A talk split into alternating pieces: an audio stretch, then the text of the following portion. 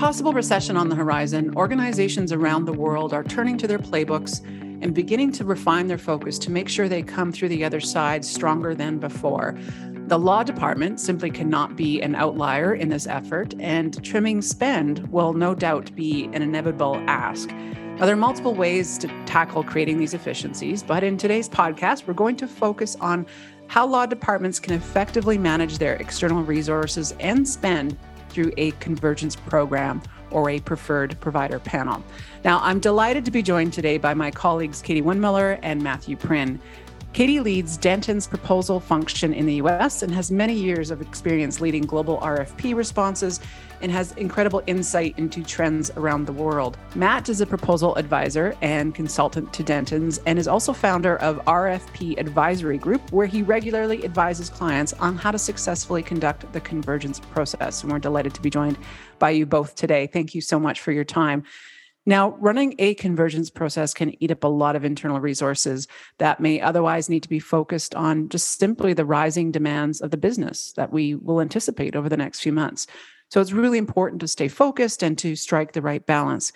Can you share your thoughts on a, on a few best practices that law departments should know if they're considering an RFP for a preferred provider panel? Thanks, JoAnne. And, you know, I think when legal departments consider doing a preferred provider panel process, um, there's a couple of things that they really want to make sure they address before they start. And the first being, you know, what I call the prep. Um, and the preparation really involves both people and data. And so, from the people side, you want to make sure that everybody is educated on the reasons why you're doing the initiative, the goals and the objectives, and how it's going to impact them. And the more they learn about that at the beginning, the smoother the process will be. Um, and also from the data side, on the uh, when you when you when you're talking about preparation of data, you want to make sure you have all your ducks lined up as far as prior spend, types of billing models, which law firms were used, and any historical feedback from the people who've used them.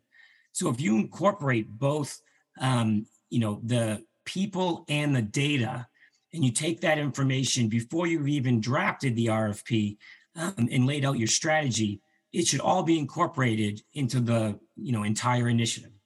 Yeah, and to add on to what Matt said, um, really another great best practice to have when creating the convergence program um, is to put a lot of thought into the questions you ask and how you ask them because the questions will greatly impact not only the process that you go through, but also the relevance of the responses you will receive back from the law firms. So the question should really be customized to your why. Why are you doing this convergence program in the first place? You know, you have a goal. So make sure that the questions you ask will actually solicit the feedback you want back to address the goals that you're trying to achieve. Um, you want to write your questions thoughtfully. You want to be able to compare law firms on the same level. So make sure that you phrase your questions really well and clearly. It's much easier to compare apples to apples than oranges to apples, of course. Um, when coming up with the with the questions, consider who would be actually reviewing the responses and the amount of time you want to spend on them. So vague or ambiguous questions will get back really long-winded answers that may not even answer what you were looking for in the first place. And then finally, I would definitely consider who you want the content to come from. So, who's writing the response to this? Do you want it from the marketing team, which would generally get back more of a standard firm language type of response? Or do you want the lawyers to be way more involved, And so to say, to have fresh ink on the paper? Um, the way you ask your questions could really greatly change the specificity with which the firms respond. Thanks, Katie. That's really helpful. I, I, can't imagine anybody wants to wade through massive amounts of, of marketing materials. I think that's an excellent recommendation. Now, you both probably see more RFPs than than most people, certainly given your role in Dentons and as the world's largest law firm. But can you share with us some of the interesting trends that you might be seeing in, in RFPs today around the world? Thanks, JoAnne. Yeah, when it comes to trends, to me, there's one that almost jumps right off the page, and that's the increase in the volume of matter-based RFPs. Um, and so we're all familiar with the preferred panel structure, where you're picking a certain number of law firms to send the majority of your work to. Uh, but what I've seen, you know, as an emerging trend is legal departments are now realizing that it's really hard for them to get the cost savings that they need by just doing the preferred panels. They then need to do a second step and do matter based RFPs. And so what I mean by that is, for example, uh, you know, a company might have an M&A acquisition that they're planning. Um, they will then look to outside counsel to handle this transaction. Since they know the details and the scope of the transaction, they can then reach out to a smaller number of law firms and, and ask them to bid on the project. And because they have enough data and scope to share, they can then demand that the law firms come back with some type of a uh, alternative fee proposal. Uh, typically, we're seeing you know fixed or capped rates as the most. I mean, fixed or capped fees as the most popular. This will then at least allow the legal department to compare apples to apples.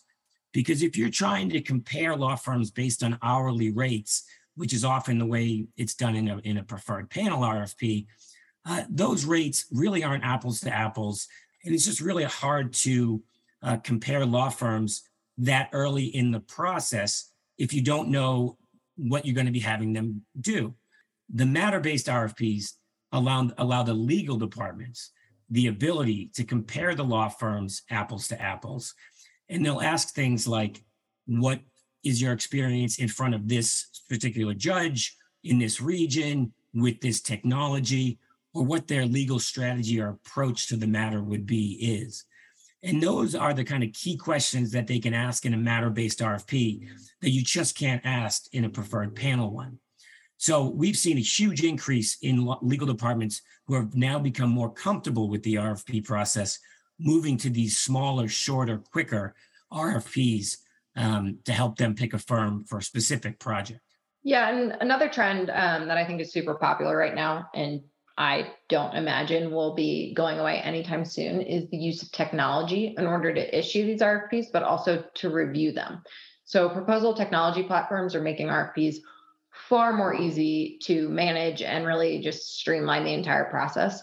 Um, it's also freeing up a lot of in-house counsel time and the procurement t- people's time.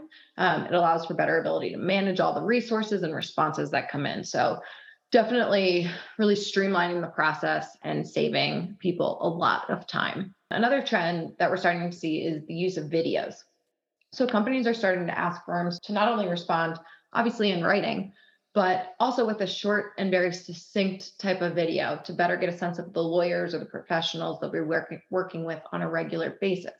So I'm really liking this trend because I think it puts a human component to a response. You know, you can write whatever it is you want to write on a piece of paper and you might have to send it to who knows who's reviewing it within the company whether it's two people or 10 people and if they're going to have to wade through um, 10 pages about one response or whatever it might be. Instead to sit down and watch a five minute video and really feel a connection with the people you'll be working with i think that's a huge benefit and a great trend that we're seeing.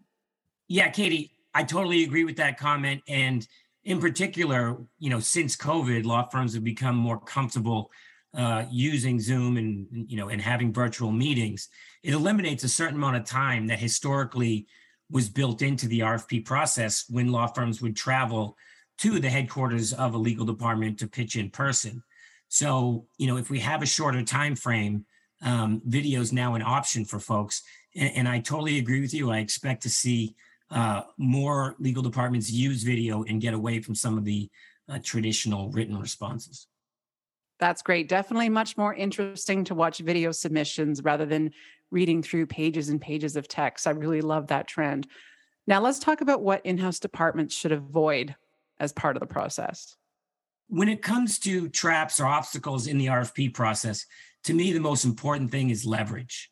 And what I mean by that is it's important that as early on in the process, you get buy in from whatever you need within the company to help the process move forward and help change behavior. So that means both from your legal team or your business colleagues or whoever's going to be involved in the uh, allocation of outside counsel. You really want to make sure that they're bought into the process and paddling in the right direction.